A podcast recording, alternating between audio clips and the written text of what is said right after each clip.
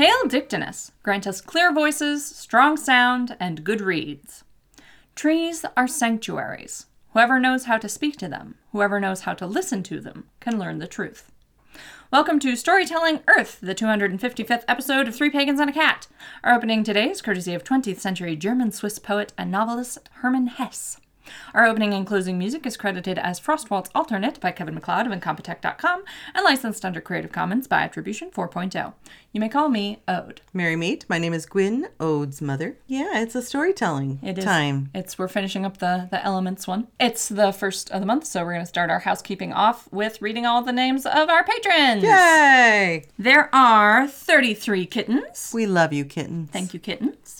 There are 20 cats, and their names are Stephanie Danielson, Annalise Scharfenberger, Avener, Renjamin, Tiffany Kozash, Ebby, Nikki Norcross, Renee N., Amber Stark, Annabelle Lee, Rose Shepard, Candy Russell, The Dryad, Mandy Kuhns, Elisa Durka, Kelly Burt, Shakora, Rebecca Hillman, Quinn Ann ASMR, and Cindy Barrick. We love you, cats. Thank you, cats.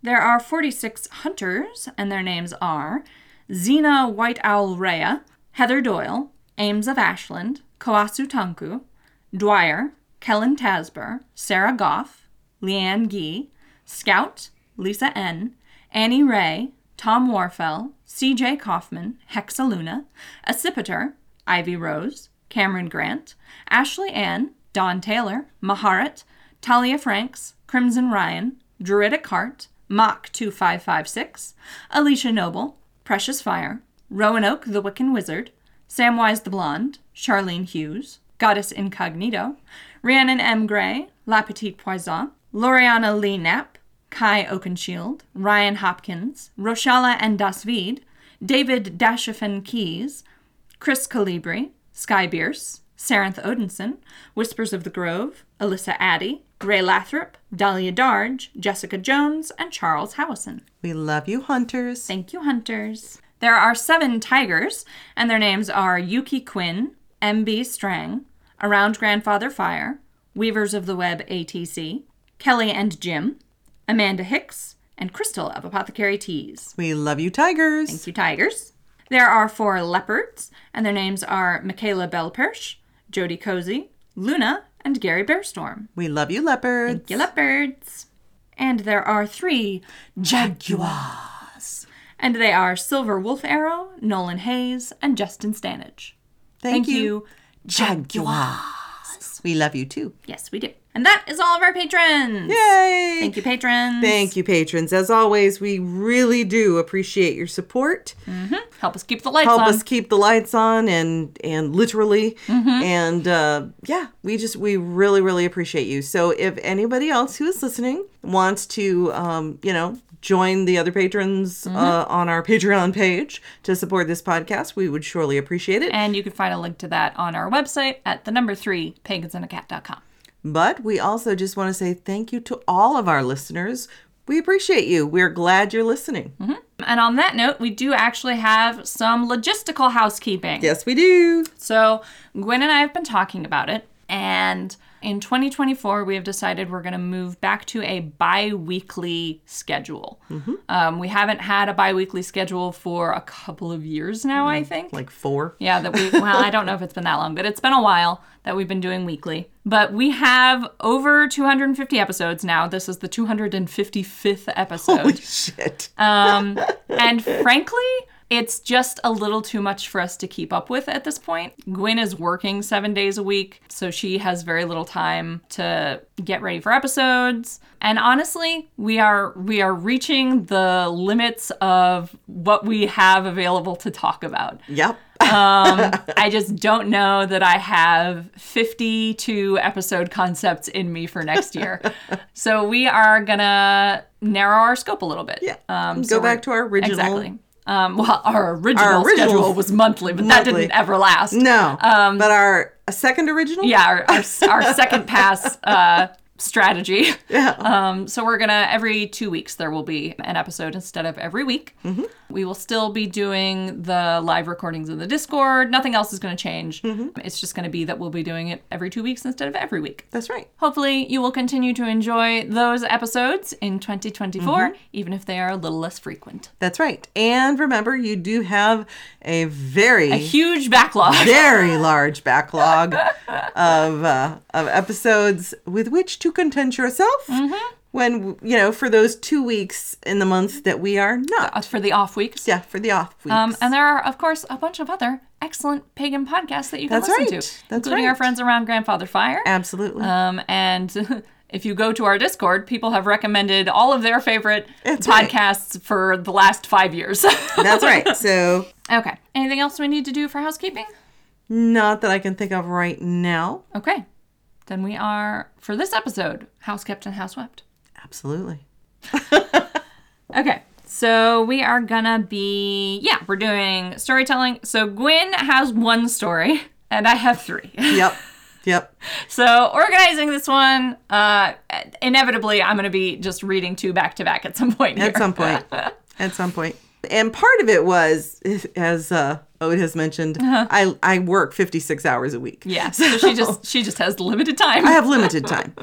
But I also kind of got myself into a groove of the kind of story I wanted to yeah, tell. and she just was not willing to branch out from it. and I got obsessed with I've got to find what I'm looking for. Uh, and she couldn't find it. I couldn't find it. I was so annoyed. Other than ones I've already done. Uh huh. Yeah.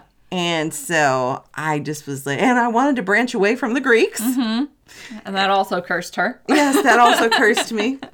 So who knows? Yeah. Maybe in a deep dive, I'll be able to use some Yeah, of she- the knowledge that I've gleaned. She she was she was telling me like I learned about all these gods and goddesses, but I can't find stories for any of them. nope, nope. It was quite frustrating, actually. Yeah. And the f- stories, uh, the sex- places where I could have found stories were all behind paywalls. So there was like, well, okay. Shit. shit, not that's not gonna work. That's not gonna help. I guess I'll do an episode or An episode, an episode, I'll do a story first, and then you can do your story, and then I'll do my last two stories. and I can do a commercial in there somewhere. Yeah. Yep.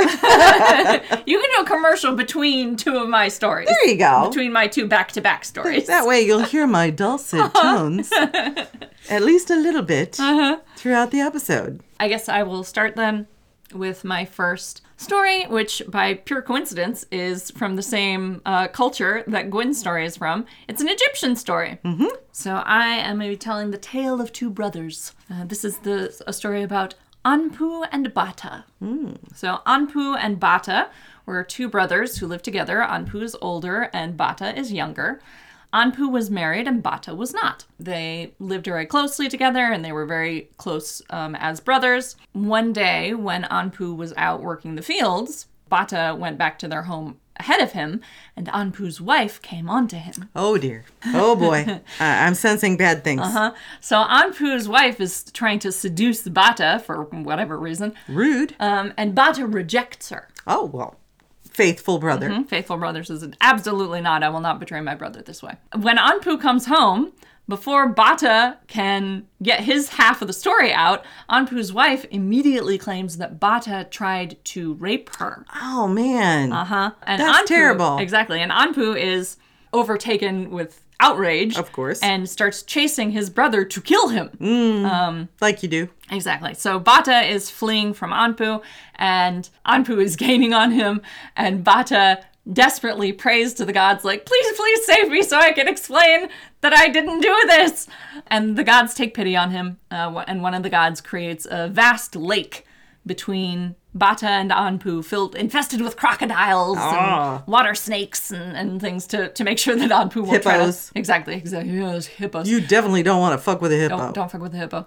Anpu won't just swim across the lake and still kill Bata. Um, so there's this dangerous water between them, and that gives Bata enough breathing room that he can shout his explanation across the lake. This is what happened. Uh, Your wife is a, a liar! liar.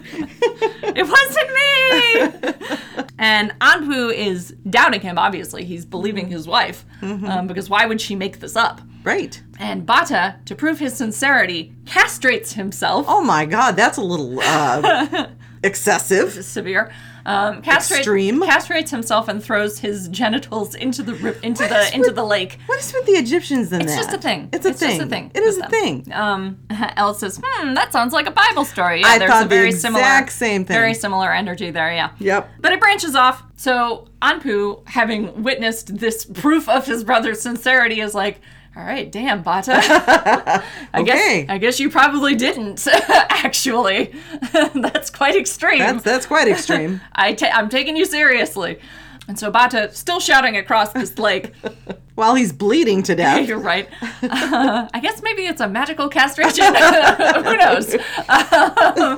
Um, but he's, he shouts across the lake to Anpu. As happy as I am that you believe me, still just not sure. I I completely trust you not to murder me if I come back across this lake. So I'm gonna go live in the land of cedars. I will take out my heart. And I will hide it in a cedar blossom Oh my uh, goodness. in the tallest cedar tree in the land of cedars. And if I ever die, you can get my heart out of that cedar blossom and resurrect me, and then I'll know that you're still faithful to me. okay. Yeah, Again with the extreme. exactly. Bata's like a very uh, drama queen. and Anpu's like, okay, have fun, I guess, in the land of cedars. I'm gonna go home and murder my wife. Uh, again, for, extreme. for depriving me of My brother. My brother, yes, my my brother who was my actual true loyal companion. So they separate. And Anpu goes home and kills his wife, and Bata goes to the land of cedars and takes out his heart, puts it in the blossom of the, the tallest cedar tree, and he builds his home there okay. So he's living without his heart. in the land of cedars. Okay. So his heart is in this tree now. and he's a eunuch. and he's a eunuch. However, one of the gods, again, takes pity on Bata. I love get this as not a family of subtlety. No, they're they're go big or go home people. Clearly. And Rhiannon says, "Okay, so it must be magical castration because the man can also just rip out his own heart And still live. and still live. Put it in a tree and be fine." Fine. Uh-huh. Build a house. Exactly. Oh, and I forgot. Um, before they separate, Bata lets Anpu know, like, so how I'll let you know if I've died. I, I'm giving this prophecy to you that if you ever get a, a jar of beer that's really frothy, then you'll know that I have died. so I guess Egyptian beer maybe didn't have Maybe froth didn't have a froth. traditionally. I don't know. Okay. Uh, That's interesting. An uncarbonated beer that they had in Egypt. So if it had a froth, that would be suspicious, I guess. Mhm, yeah. So, so like I said, so then they separate, and Bata is is living in the land of cedars, and one of the gods takes pity on him because he's living all alone in the land of cedars, And Um, mutilated. and yeah, and has castrated himself and put his heart in a tree. Yeah. Um. So one of the creator gods makes him a wife, Oh. just a divinely created wife for him as like, man, sorry all that shit happened to you. There you go. Uh-huh. that Anpu's wife sucked. Here, have a hopefully improved wife for you. and she is this How kind. right, and she's uh, beautiful and intelligent and everything you would want in a wife, right? Mm-hmm, Um, and she is, you know, divinely created by Right. uh, an Egyptian creator god. Right. So obviously, she attracts the attention of a pharaoh. Oh, of course she does. Uh-huh. Uh, Because, Oh, you know, mercy. she has all these fine qualities. Yes, she do. and you know she's she's the directly essentially the daughter of a god I am not liking the direction of this story. so the pharaoh convinces bata's new divine wife that she should marry him instead Well, she probably he has money and right he's power. got all, yeah exactly he's got a nice hat. and a heart and genitals Yeah, there is that. so so he's got all these qualities bata doesn't have so she agrees to marry the pharaoh instead Was she married? She well, she she was created as his wife. Effectively. Okay, so they didn't So like they didn't have like a marriage necessarily, but she was created as his wife. Okay. Like it was a, supposed to be an inherent quality. I think. Gotcha. Apparently not. Yeah. Um. It didn't. It didn't, Didn't last. stick. Yeah.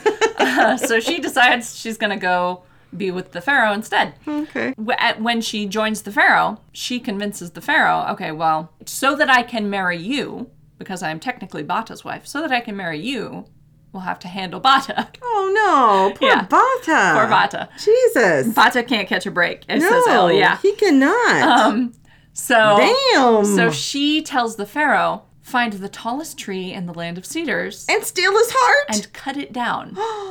She's a bitch. She's a bad, bad, Bad, wife. The bad creator wife. deity did not did not give Bata a good wife, actually. No. Rhiannon says, to be fair, they never bothered to ask what she wanted, so more power to her, I guess. Poor Bata, though. Yeah, the creator deity really, um, Messed up on that one. really fucked this one up, says Elle. Yeah. Yep. The pharaoh has uh, the tallest tree in the land of cedars chopped down, and Bata promptly Dies. falls over dead. Aw. But Anpu, over Did he get a frothy beer? the other side of on the other side of Egypt, gets a frothy beer served to him, and is like, "Oh no, my brother is dead. I must go to the land of cedars and retrieve his heart." oh my. So he journeys to the land of cedars, mm-hmm. and he finds this massive cedar tree trunk just mm-hmm. fallen in the middle of the land of cedars, and he it takes him seven years searching through every cedar blossom from this tree to find the one that had Bata's heart hidden His in heart. it. Aw. But he spends those seven years meticulously sifting through every cedar blossom, and he finds the right one finally. And through some magical arts of his own, he puts it in a, a bowl of cold water, and this resurrects Bata, but in the form of a bull. Okay. So Bata, as this bull, goes, it's been seven years, goes to see what's up with his wife and the pharaoh. Okay. Um, so he, you know, treks his way out there and Like, "Hey, baby." Exactly. And Anpu presumably just watches him go because we don't uh, hear of him accompanying him in any way. Anpu, I guess, is just like, hey, my brother's back in some form. Good enough. So Bata goes, okay. Well, that was unexpected. Uh huh? That's not that's not the kind of resurrection I was anticipating, but okay. Okay. Bull Bata goes to the pharaoh's palace and roams around until he finds his wife. Mm-hmm. And she takes one look at him and instantly knows because she has divine insight. This is my dead husband. My newly resurrected husband. yeah. So she goes to the pharaoh and she says, "I've d- found, I've discovered this wonderful bull, uh, and I, I would like to eat its liver." so It's terrible. so, Jesus. So the Pharaoh, of course, this is his beautiful wife, so he agrees and has the bull slaughtered uh, and sacrificed and gives her the liver to eat. Oh my God. Uh huh. Yeah. Because he, this bull Bata, was born from the cedar tree, mm-hmm. two drops of his blood that spill on the ground sprout up as new trees. Okay. And these trees grow very, very fast. And in the middle of, you know, the butchery where they sacrifice the bull, Right. and his wife is looking at these trees, just knowing, mm. knowing this is fucking Bata again. He's back a third time. Just keeps coming he back just keeps coming back. So she tells the pharaoh. To chop down the fucking trees. She tells the pharaoh, "Chop down these trees for me and make them into furniture." yes, the indignity of the this, indignity. the audacity. Oh my this. God. Jesus. This woman. Uh huh. The pharaoh obviously again agrees. Well, yeah, sure. We've got these magic trees, and my wife, uh, who is the daughter of a god, wants them. So sure, we'll chop them down and make some new furniture for you. Do we ever get a name for this pharaoh? No. Bata and Anpu are the only people in this story who have names. He chops down these trees and has them made into furniture, and his wife is overseeing this whole process because she is done Yeah. with Bata coming back in new forms and harassing her in her new life as the wife of a pharaoh Making her feel guilty. uh, for her crimes. But because she's overseeing this process, she is accidentally hit by a splinter from the trees. Oh and the splinter impregnates her With Bata's child? with oh, reincarnated With Bata. Oh, of course. Of course. So Bata is born as his god wife's child. Oh my word. and the pharaoh just assumes that this is his, His magic son. baby. Yeah his his son. And so bata is crowned as the prince. And eventually he peacefully inherits the kingdom. And as soon as he does he appoints anpu his original older brother as his crown prince. And they happily ever after rule the land of Egypt. What happens to the the, the queen? no idea. just disappears. She, she, either she disappears or she dies, Dies naturally, or who knows. Who knows? He has Oh her my- locked away in a palace. Who can say? Who can say? Um, oh yeah. my god. Well, he finally gets rewarded for the ultimate uh, everything. Uh huh. Yeah. Holy crap. Yeah. What a story. Uh, Elle says could have made her so she'd actually love Bata. Yeah, that seems like a like something that was missed when the creator was making her, because he created her like literally for Bata, but apparently didn't bother to create any kind of affection. Yeah.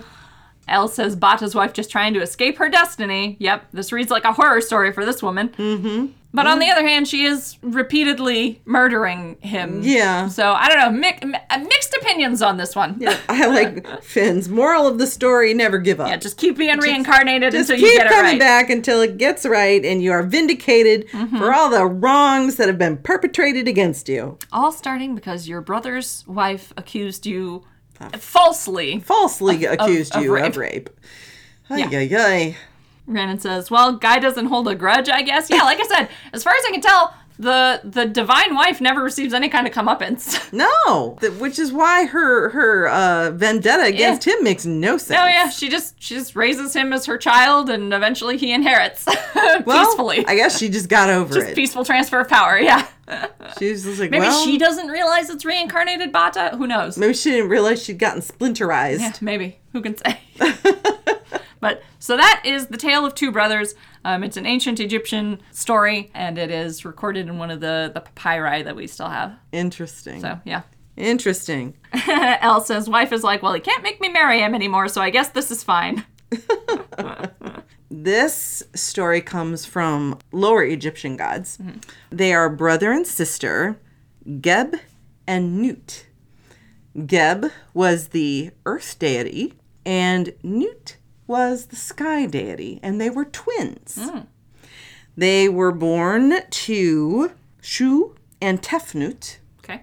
And Shu was the god of air, Okay. and Tefnut uh, had something to do with the sky, Heavens. the heavens.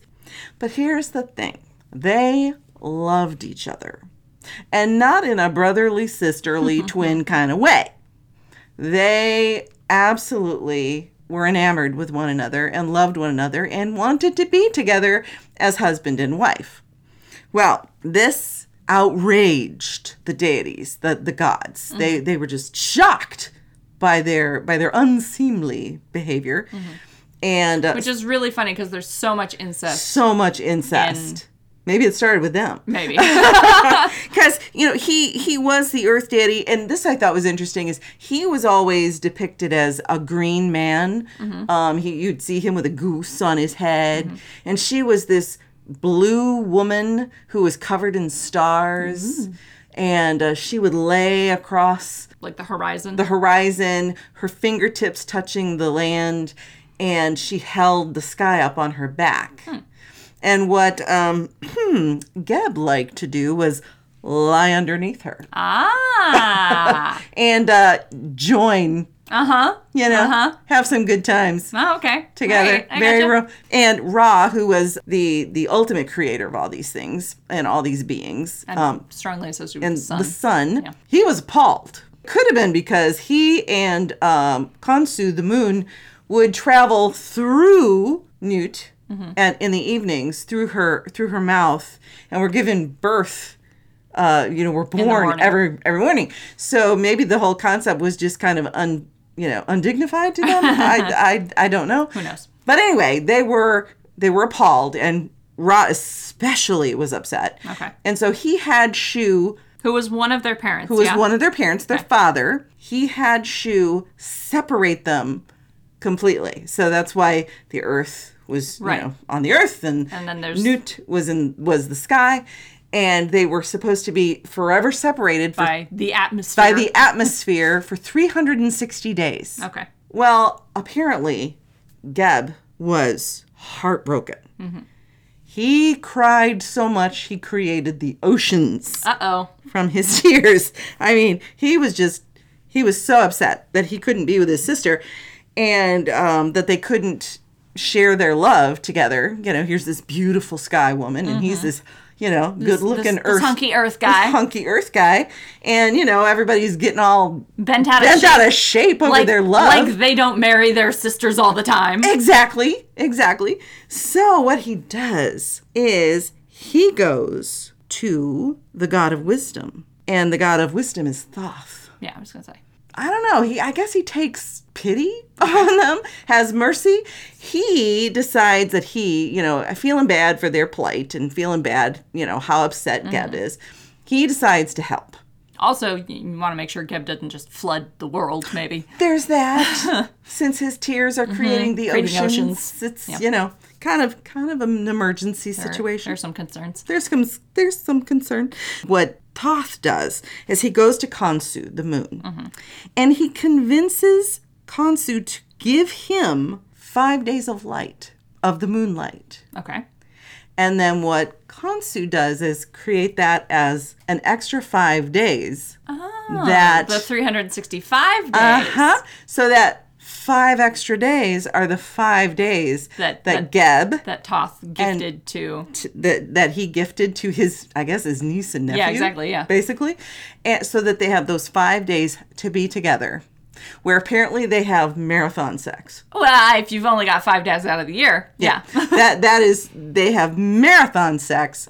Oh, and the other thing was Ra had said was because he was so upset. Mm-hmm. Right. He basically cursed her from having any children, Mm. But because the wisdom of Thoth Mm-hmm. gave them this five days for their marathon sex, they had Osiris, Horus, Seth, Isis, and Nephthys. so everyone important. Every important god was born from the union Of Geb and of Nut. Geb and Nut, thanks to their uncle, Thoth. Or Toth. Whichever it Thoth, is. however you say it. And uh, maybe the not really paying attention, Khonsu, of what he was giving when he gave away that, Uh-huh. yeah, sure. That five light." days of, of light. So, yeah, so that is the story of uh, Geb and Nut, these siblings and husband and wife who created some of the most important deities in the Egyptian pantheon. Rhiannon Gray says about the resistance to incest among the Egyptian gods thing. That seems hypocritical, but maybe it's because twins and not just siblings. I know a lot of cultures have something about twins being the same person, basically. Hmm. So it could be like a you're in love with yourself rather than you're in love with your brother. Could be. And then Rhiannon says either the twin thing or just shirking their duties to bone. which they did. Apparently, At least they do They do now. Now for for that five days. But yeah, I thought their story was interesting, and but yeah, there's a lot of incest in you know, and a Mm-hmm. In lot pretty of much every pantheon. pretty much honestly. every pantheon. So I don't know what they were getting so fucking upset about. But yeah, yeah. But it, it was amazing to me when I found out who their children ended up. Yeah, being. I was gonna say, like I said, they have like they're directly responsible for three quarters of the Mm-hmm. the gods we have stories about. Yep. Very cool. exactly. Very interesting. So there you go. That was my one story that I could find. I like it. I was just glad to find it. yeah, I like it. I like that one. Yeah. So my second story is a Japanese folktale. Oh, I like the Japanese ones. There used to be a village where a kind older couple lived next to a very mean older couple. like you do. uh, uh, and they just had to put up with each other. they were not friendly with each other, but the the kind older couple made sure not to antagonize the mean older couple. And the kind old couple had a little white dog named Shiro that they loved very much. He was their favorite companion. He was like their child. And they gave him all the best foods and they took him for little walks and they absolutely doted on little Shiro. So one day, Shiro leads the kind old man out to a field. But so the kind old man is following Shiro, who's just barking up a storm to see what's up. What's wrong, Shiro? And Shiro picks a particular spot in the field and he's just digging, digging, digging, digging, digging, barking, barking, barking, barking, barking. Like you do. Uh huh. Like dogs do. Like you do. yeah, when you're a dog. But the kind old man, you know, is so accustomed to to just humoring Shiro that he says, "Oh, what's wrong, Shiro? Do you want do you want help digging whatever it is you're trying to to to find?" And so he goes back home and he gets a shovel and he comes back out of the field and he helps Shiro dig his hole. That's very nice. Uh huh. Because he's a kind old man. Exactly. He's a kind old man and he's he's humoring his dog. Mm-hmm. But what he finds at the bottom of this hole is a pot. And when he uncovers the pot, it is full of gold. Oh. So he, you know, carries this treasure out of the hole in his field that he didn't know was there and brings it back home. And he distributes this treasure to everyone in his village so that everyone can share in Shiro's good luck. Mm-hmm. Because obviously, this Shiro found it. So. Mm-hmm. Then he doesn't need it. Exactly. So. and he's perfectly happy with his little home and his little dog and his little wife. Mm-hmm. so he shares this treasure out with everyone. And the mean old man who lives next door is very, very unhappy about this, even though he also gets a share of the treasure. Mm-hmm. Where did this dog find a pot full of gold? So he asks the kind old man if he can borrow Shiro. Oh boy. And the kind old man says, "Oh, of course. If do you need some help with? uh, Do you have some some foxes or something stealing your chickens?" And the old, the mean old man says, "It doesn't matter why I need him. Can I borrow him or not?" And the kind old man says, "Well, yes, of course. Of course you can borrow Shiro. He's a good boy. I'm sure he'll help you with whatever you need." The mean old man takes Shiro out and puts him on a leash, which the kind old man never does, because Shiro is so good and obedient and just follows at his heels. Uh, and he drags Shiro out to a field, and he says, "Find me gold, or I will beat you." And Shiro, being a very smart dog, sniffs around in this field, finds a spot, and starts digging. And the mean old man digs where Shiro indicates, but all he digs up is a pile of smelly garbage. All he deserves. That's all he deserves, yes. But he's so angry that he strikes Shiro on the head with his shovel Does he kill him? and kills Shiro. Oh, motherfucker. Yes, the mean old man kills Shiro. Oh, no. And the kind old man comes the next day to collect his dog. Yeah. And the mean old man tells him, Your dog is dead. Well, Just flat out. flat out. Just just says your your dog is stupid and dead. oh, my God. And the kind old man is heartbroken, obviously. Obviously, yeah. and he brings poor little Shiro back home and his wife is also heartbroken Right. because you know this is their beloved dog they go and they find a, a nice spot and they sit vigil with Shiro all night and they they bury him in the morning and they plant a pine tree over his grave Aw, Shiro. so that they always remember Shiro and that they always know exactly where he is. Mm-hmm. And this pine tree grows very, very quickly. In a couple of weeks, it's as big as a years old tree. And the kind old woman is studying this pine tree and thinking about Shiro and and, and she says to, to her husband, you know, maybe we should make some of Shiro's favorite treats. Make, make him some offerings uh, at his grave for of, of all the things he enjoyed most. Uh, and I like that idea. Exactly. And the kind old man says, I like that idea. I, I, I support this, but we don't have a mortar. Our, our mortar was damaged. The kind old woman says, Well, this tree grew very fast. Perhaps it's a gift from Shiro. We can cut it down and make a mortar from this so that we can make his favorite treats. Mm-hmm. And the kind old man says, Yes, I think that's a very good idea. So they cut down this pine tree and they craft this beautiful mortar and they start pouring in the rice so that they can make the, you know, all the, the fancy little treats that they used to make him because they used to make him all the best foods. Of course. Because he was a good little dog. He was a good little dog. But as they're pounding the rice, something seems off. The texture is wrong. Uh, and they look into the mortar, and all of the rice has turned to gold. Of course it has. of course it has. Uh huh. So the kind old man and the kind old woman are, are celebrating that, oh, well, Shiro must be looking out for us.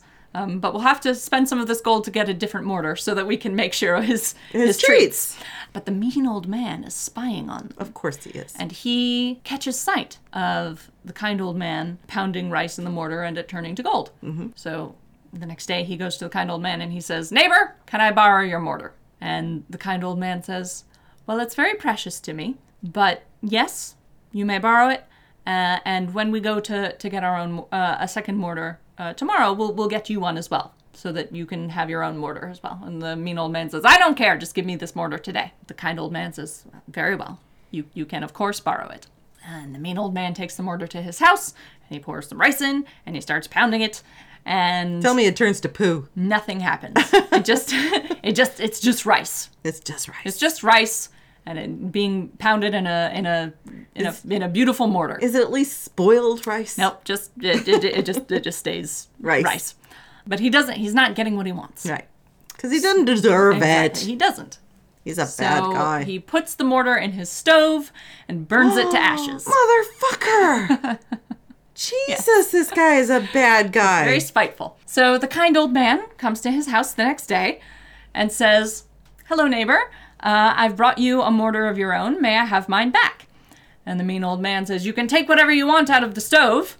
That's where I put it last night." when is the nice old man gonna get the fact that this other man is mean and he should have nothing to do with him? Ever. Uh, He wants to support his community. well, he can support the rest of the fucking community. So the the kind old man is of course heartbroken because this mortar was a gift from Shiro. It was you know it was this, Yeah. this last thing that he gave to them uh, with with the tree that grew on his grave. So he gathers up the ashes from the mean old man's stove and he takes them home and he tells his wife, "This is what remains of the mortar that we made from Shiro's tree." And they're heartbroken again. Again. Jesus. but it's the middle of winter and there's not a whole lot they can do right now. So they take these ashes and they decide, all right, well, we'll scatter these ashes in the garden so that at least maybe something new will grow in the spring. So they take them out to, to the garden where all their trees and all their, their flowers are currently dormant. And they sprinkle the ashes of the mortar uh, around the soil. And instantly, all of their cherry trees bloom Of course. in the middle of winter. Uh, yeah, which yes, of course, of course they do. This obviously attracts a great deal of attention because it is the middle of winter and these trees are supposed to be dormant right now. Uh, and so everyone from the villages c- c- comes out to gawk, and they, you know, when when they go into town for market, they tell all their friends there, like, you have to see what has happened to my neighbor's trees. Yeah. They, they, they just sprinkle a little bit of ash and all the trees bloom. And eventually, the news of this reaches the local prince. Okay. And the prince has a beloved cherry tree of his own, which he discovers has died. Oh. His cherry tree has died. And he is very upset about this himself. Yeah. Cherry trees are important. Yeah. So he summons kind old man to come to his castle, and he says, "If you can revive my cherry tree, I will give you anything you like." And Can he banish the mean old man? and the kind old man says, uh, "Well, of course I will do the best that I can for you, but I'm not the one who revives the cherry trees. Uh, it is the ash." That came from the mortar, that came from the tree, that came from the grave of my dog Shiro. kind of a, that's kind of a the little old lady who Uh-huh, yeah, exactly. Uh-huh, swallowed a fly kind of thing. Yeah. So he goes home and he he takes a pinch of the ashes uh, and he goes back to the castle and he climbs up to the top of the prince's dead cherry tree and he sprinkles the ashes on the branch and uh, of course instantly, Instantly. the cherry tree is revived to perfect health and it begins to bloom Huzzah! and the prince is overjoyed and he would be. asks the the kind old man what he wants in return for this this great fa- favor. I like this prince. He Mm-hmm. sounds like he's a good dude. He's just concerned about history. That's, That's all he right. wants. so, having gotten history, he now wants to give the reward he promised. And the kind old man says, "I don't need uh, any any gold or anything special. Um, my dog Shiro got me those things. Like they do. Exactly. I am perfectly content with my life and my wife and my house. The only thing that grieves me is the loss of my dog Shiro." And the prince says, "Well, I can't leave you without any reward. So I am knighting you." and I am giving you a new name, which means makes trees blossom. Okay. And you have been elevated to the gentry, and you can leave your village uh, and your terrible neighbor and have a fine house what, wherever, you Wherever you wish. the kind old man and the and his wife live happily ever after with the the favor of this prince and reserve just always a little pinch of Shiro's ashes in case they ever need to make a tree bloom. Oh, that's neat. Yeah, Because we don't know what happens to the No, man. There, there are versions of this story where he meets various fates. He deserves to meet a terrible there- fate. there's a version where he like goes to prison for repeatedly destroying the kind old man's things. well, and he murdered a dog. Killed the dog, yes. Getha says, I'd ask for a new living location. Yeah, basically. He essentially got it. He could go wherever he wanted. Mm-hmm, yeah. So that is the story of the kind old man who makes trees bloom. I like that. Thanks to our Tiger Solanox for introducing us to Weavers of the Web, an interfaith pagan ATC, Aquarian Tabernacle Church organization based in Lansing, Michigan. Weavers of the Web is a public Wiccan church that aims to be family friendly, supportive, and informative, with the goal of ensuring that no one ever need be alone in their spiritual needs. Weavers is currently raising funds for the down payment on a property, which would allow them to expand their current network of resources, including dedicated community space, a permanent home for a Pagans in Need pantry, and a lending library. Join them online or in person for regular events, including rituals and discussion groups at weaversoftheweb.org or on Facebook at facebook.com forward slash weaversatc. Hail, Dictinus! Hail Dictinus. Rhiannon Gray says, Is that the first story not involving a deity? I can't remember any others, but there's also been a lot of story times. I don't think so. I think there have been other folk tales we've told that, that don't explicitly have the um, involvement of at least a named deity, although sometimes there is like the intervention of a god or whatever. Yeah, yeah. So I have one more story to tell, and I was originally going to retell this story, but I'm actually going to read it exactly as it's written, and I'm going to tell you why. So this is another Japanese folk tale. Uh, as I was reading through it, making my notes so that I could retell in my own words, I got to the end, and I discovered that this story is a transcription of a translated transcription of a folk tale which was told by a traditional Japanese storyteller named Toshiko Endo. She told hundreds of Japanese folk stories, and they were recorded by Hiroko Fujita and then translated into English by uh, Makiko Ishibashi. So Toshiko Endo um, had a, a stroke, uh, a paralytic stroke, that left her aphasic. So these are the last stories she was ever able to tell, and they are the traditional um, versions of these stories. So I wanted to tell this one exactly in her words, at least as translated into English. Because obviously, no translation is perfect. But this is the English version of the story of Orosu. In Taira on Mount Azuma, right where the Amado River and the Arakawa River meet, there was once a big, big sugi tree, a cryptomeria, a kind of Japanese cedar. It was such a magnificent tree that the morning sun cast its shadow to the foot of Mount Azuma. In the evening, its shadow reached to the Abukuma River beach. That's how magnificent the sugi tree was. In those days, there were many fine trees famous in that area, such as willow in Shimizu, cherry in Shiratsu, and camellia in Yakata. When the wind blew from the west, their chatting came from the west. When it blew from the south, their chatting came from the south. When there was no wind, they asked the birds to send their messages. They were all living happily together. And the sugi tree, so old that nobody could tell when it had come out of the ground, was the leader of them all. By the sugi tree, there was a big mansion of a choja sama, a village headman. And there a beautiful baby girl was born. She was such a beautiful baby. Her parents discussed what to name her. Her skin is as white as snow. Let's name her Yuki for snow. But snow isn't so nice because it melts quickly under the sun. She is as beautiful as a flower, so let's name her Hannah for flower. No, flowers aren't so nice because they fade quickly. Hannah would not portend a long and healthy life. What should we name her? Well, you know, the Orosugi, old King Sugi, standing over there, is said to have been there for hundreds and thousands of years. What do you think about naming her Orosu after that tree? Yes, that's a good idea. So she was named Orosu. At eight or nine, she was already a fine looking girl. Her parents brought her up with great care, never let her out in the wind or the sun. Within a few more years, she became a beauty surpassing all other young women in the area.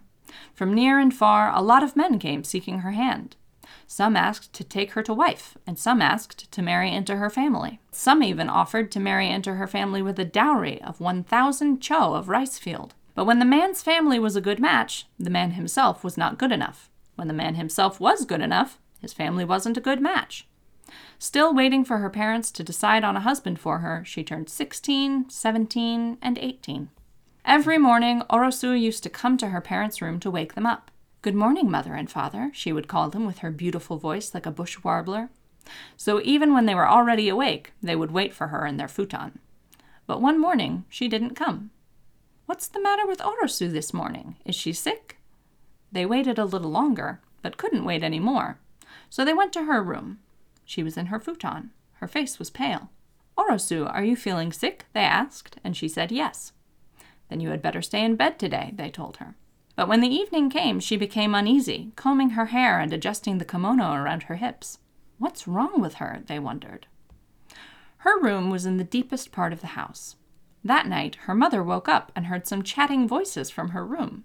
How strange! What is it? she wondered. She quietly slid the fusuma, the sliding door, a little. She saw a beautiful young man sitting right by Orosu, talking intimately with her. What a handsome young man! I've never seen such a fine young man in this area. How did he get in? This house is well locked, all the doors and gates. How could he get in? she wondered. But she didn't ask. Orosu is old enough to have a man visiting her. She withdrew to her room. After a while, something seemed to be different about their daughter. We've noticed someone is visiting you these days. Who is that man? they asked. She said she didn't know. You must know it. You have to ask him his name and where he lives, they told her. I've asked him, but he wouldn't tell, said Orosu. Well, then, they thought, we can do nothing about that. We will know it soon or later. But something serious was happening. Their precious daughter's belly started growing bigger. Uh oh. We can't wait any more. Orosu has got to ask him. They told her to ask him, and she did. She put it mildly like this So where do you live? But after this, the man stopped visiting her. They had been so intimate, and now the man stopped coming. Typical. She missed him terribly. She became sick and pale and retired to her futon. Her parents were very worried and didn't know what to do. Red flag, says, Ran- says Rhiannon, yeah. her parents were very worried and didn't know what to do. After she became sick, the man started visiting her again.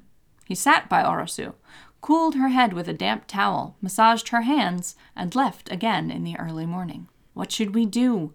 We don't know who he is or when he is coming. We don't know what to do, her parents worried. In those days, there were 33 temples on top of Shiratsu, and great monks were studying and training there. Sometimes they came down to the village and asked for rice and miso. One of them came to Choja Sama's house one day. So they asked the monk, Would you listen to our story and give us advice? And they told him their problem. He listened and said, I am still in training, but I will ask my superior monk. Next day he came down and told them, the superior monk said that if the man doesn't tell you his name and where he is from, he may be an evil spirit. Tell your daughter to pin a threaded needle at the bottom of his hakama, his trousers, when he visits her again. And then he left. The mother had a loom. She pulled the thread from it and rolled and rolled it into a big ball. They told their daughter what to do with it. She said yes in her futon. The night came, and it was after midnight when they heard a very low voices coming from her room. The man was saying he wouldn't be able to visit her any more. Then he disappeared.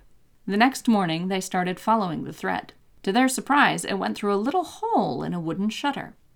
From the hole in the shutter, it went over Tsukiji and went further and further, further and further, and finally they found the needle stuck into the bottom of the orosugi tree and the thread wrapped around it. No one, no human being can do this. It was the sugi tree. We wanted the very best name for our daughter. Hannah wasn't good enough, and Yuki wasn't good enough, so we named her Orosu. But that was wrong. She became the beloved of the Sugi tree. They resigned themselves to giving their daughter as an offering to the tree. Oh boy. But people in the area were alarmed when they heard this. No matter how old and precious the tree is, we don't want it to turn into a man and seduce a human girl. What will happen next? We have no choice but to cut it down. It was their conclusion. This sounds like it's taking a turn. When Orosu heard this, she turned paler. She didn't care that he was really a sugi tree. He was the man she loved so much. She cried every day. Her parents explained to her if we don't cut it down, we won't be able to save your life. Cutting it will break its attachment to you, and you can live. First, the great monk gave a prayer. All the people in the area gathered and hung a sacred straw garland around the tree, and then they started cutting the tree. They chopped the whole day. But when they returned to finish the job the next day, they found the tree intact. There wasn't even a nick to be seen. The bark was completely whole. How strange! We thought we cut the tree yesterday. Was it a dream? But it's impossible that all of us saw the same dream. They chopped at the tree again, hoping they were cutting it for real this time. But next day they all went back there, only to find the tree intact again. This Sugi tree surely has a strong spirit. If we do this wrongly, it will curse us. It's too scary. The villagers said they didn't want to cut it, and they all went home. I don't blame them. Uh-huh. exactly, yeah. If, i if I'm trying to chop down a tree and it is self repairing, Yeah, I'm no. not supposed to chop that shit down. Nope, nope, you leave that tree alone. Even so, they knew that the only way to save Orosu was to cut the Sugi tree down. Besides, the villagers worried about their own daughters. Should Orosu die, the tree spirit might come next to one of the other village maidens. By all means, we have to cut it down. This time, they hired woodcutters from a village far away across the river. They cut at the tree, only to find it back together again the next day. We can't do it. This tree surely has an evil spirit. We had better leave it alone. Saying so, they all returned to their own village. They always assume it's an evil spirit. Oros- It's just resilient. Orosu's father couldn't sleep. Wondering what to do, he was turning from side to side in his futon. After midnight, he heard somebody knocking on the wooden shutters of his room. Who on earth visits people at this time of the day? he wondered. a tree spirit. Who is it? he asked aloud. I'm too humble to bother you with my name. I just came here to tell you something, was the reply. Very well, then please come in. I can't show you my face. I want you to come out here, please. Oh boy, I sense a trap. The father felt nervous and was going to bring a light, but the visitor asked him not to. I came to tell you how to save your daughter's life. The father would do anything to save his daughter. He jumped out onto the veranda and asked the visitor, What is it? Who are you? The man said, I came here because I was shamed. No one must see me, but I wanted to give away their secret. What is it? asked the father. Day after day, you hire dozens of people and try to cut that sugi tree. But even if you chop for years, you won't keep even a single wood chip out of it. Because every night, all the trees in this Shindatsu area come to it and pick up all the wood chips and bark chips. This one goes back here, and that one goes back there, they say, and put them back all together. When the morning comes, the tree is all in one piece again. So no matter how long you try, you can't cut it down. The father asked him, Why are you telling me this? Well, my name is Toyogi, a kind of weed. All the trees around this area were saying, Orosugi sama is wounded. It's horrible. It's horrible. Night after night, all the trees, even nameless bushes, even hagi, Japanese bush clover, went to fix him. I look like a grass, but because my name is Toyogi, and Toyo means tree, I thought I might be some kind of tree. I thought I should go to help him too. So I went there and told them that I came to help. You don't belong to the tree family. You are a grass, said Kusagi, a kind of tree that's only three meters tall. I couldn't stand being embarrassed by such a low class tree. I just couldn't stand it. So I came here to tell you the secret. A low class uh-huh. tree. I love it. The grass is offended. Well, I'm, I'm offended for the grass. All right, I see. But is there any way we can cut it down? asked the father. Well, make a fire by the tree, and when you cut out a piece, put it in the fire. That way, the trees that come at night won't be able to fix him. I think you can cut him down that way. What do you think? asked Toyogi. I appreciate that. Thank you very much, the father thanked Toyogi. Then Toyogi disappeared, and the father went back to his futon and slept. Can I make a point mm-hmm. that he's not worried about the grass that No. came to talk to Yeah, him? that's fine. The grass isn't interested in his daughter, so I guess. Okay. Next morning, he woke up and thought, Was it a dream? I thought a weed Toyogi came here. Was he really here? He told me of trees coming to fix the wounded tree, but I have never heard of such things. What should I think about this? He put on his zori, his formal sandals, and went to the temple on Shiratsu. He told the story to the holy priest there. I'm not sure if it was a dream or real, but that's what I heard. Then the priest said, It must be true. It makes sense. You had better try it right away. So the father called out people again and explained to them. They decided to try again. This time they made a big fire by the tree. Every time they got a wood chip, they prayed and put it into the fire. Next day, when they came back to the tree, they found the tree still as it was when they had left it the evening before. They rekindled the fire and cut the tree again. They kept at it day after day. I don't know how long it took to cut down the tree, because it was such a big tree, I'm pretty sure it took weeks or even a month. Finally, the tree was about to fall. Pale Orosu watched it crash, her tears falling in drops. Since it was a tree with such a strong spirit, people didn't want to waste it in the making of small boats. Every year, the bridge down Sugawa River is washed away by the flood of Arakawa River. We have not been able to make a bridge strong enough to withstand the floods. This Sugi tree would make a sturdy bridge if its spirit were successfully persuaded, and that way its second life would be calm and quiet. They tried to carry it down the mountain, but it didn't move an inch. They hired people from across the river and over the mountains. Hundreds of people pulled ropes tied around the trunk, shouting with one voice, but it didn't move even an inch. The elders said, This tree is still attached to Orosu. That's why it doesn't move. Perhaps we should ask Orosu to come and go with the tree. The father couldn't say no. He told his pale daughter, who was in her futon. She agreed, got herself ready, and came out. Maybe she thought it was her last time to see her lover. She had her hair done beautifully and wore beautiful kimono and zori with red thongs. When she came out holding her father's hand, she looked so beautiful and graceful, not even the most beautiful bride in the whole world would be a match for her. Orosu came and touched the fallen tree. I will stay with you, so please come with me, she said, and touched it gently. The trunk, which hundreds of people couldn't move at all, started moving by itself. Orosu kept telling it, I'm coming with you, I'm coming with you, and touched it gently again and again. She brought it all the way down to the river. From this wood, the people built the bridge that you see today down at the Sugawa River. It was very sturdy. Thanks to the bridge, crossing the river became a lot easier. Without being washed away, it has been there for a very long time.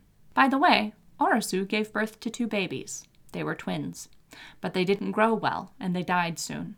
Futagatsuka, name of a place meaning twins' mound, is where they were buried. A little while later, Orosu followed the twins in death. After that, people started hearing voices chatting at the foot of the bridge. Sometimes they heard some giggling, too. Orosu's spirit went to the bridge, to the Sugi tree. They are back together and living happily now, people said, and they would put their hands together in a prayer of thanks when they crossed the bridge. That's very cool. Although I really like what Rhiannon Gray says, call me grass again, bro. I'll expose all your secrets and kill the ancient tree. Yep, yep. Call me grass. Call me grass. you low tree. The audacity.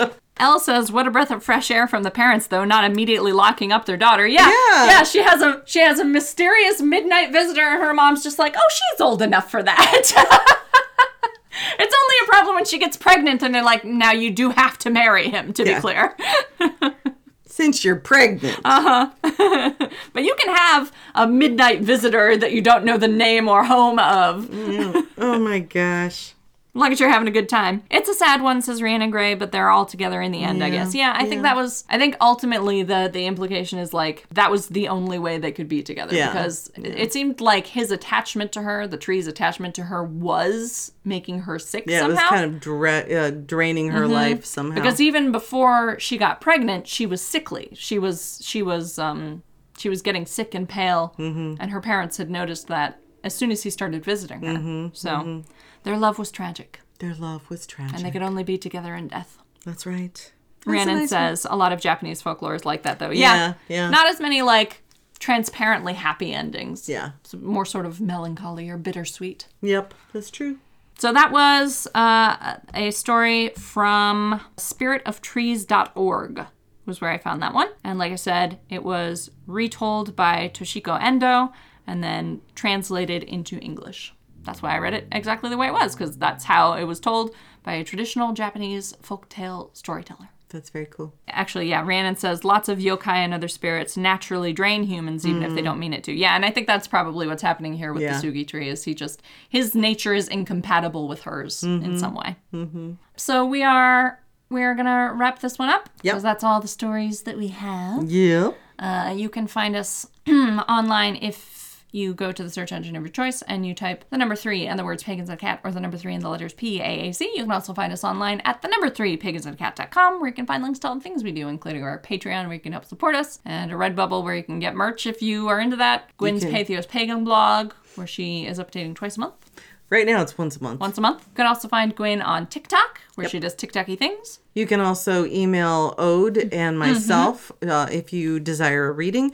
We will never reach out to anyone No. else. This- Uh, Gwyn has this problem on Instagram. She does not have. There are a bunch of fake Gwyn accounts, basically, that will reach out to people and say, like, "Hi, sweetheart, do you want a reading from me?" yes, it always is like, "Hello, love." yeah, it's always the I, get, I, weirdest. I sense that you want me to have give you a reading. It's So like, no, that that's is- not me. That is never Gwyn. So if you want a reading from Gwyn, you have to reach out to her. Yep. At Gwyn at threepagansandacat.com. Uh, that's the email address. And then mine is ode at threepagansandacat.com. Correct. Because we do offer tarot readings, but you're going to have to initiate that. We are not going to reach out to you to do it. That's right. that is right. We will never solicit for uh, to do readings for no, people. certainly not in people's DMs. No. Just the wildest scheme. I know. Anyway, I think that's it. I think that's all the things we That's do. That's all the things. all right. Go read a story. Yeah. Go to, go to uh, spiritoftrees.org, which was where I found this. They have a bunch of other folk tales about uh, trees as well. And if you find a fucking story about an earth deity that's not Gaia, send me an email. I spent two hours trying to find stories about Pachamama. Oh my God. Seriously. No, I, I'm being serious. Yeah. So, but we loved it and Yep. it's fun. So we hope you enjoyed it too. So, Okay. goodbye.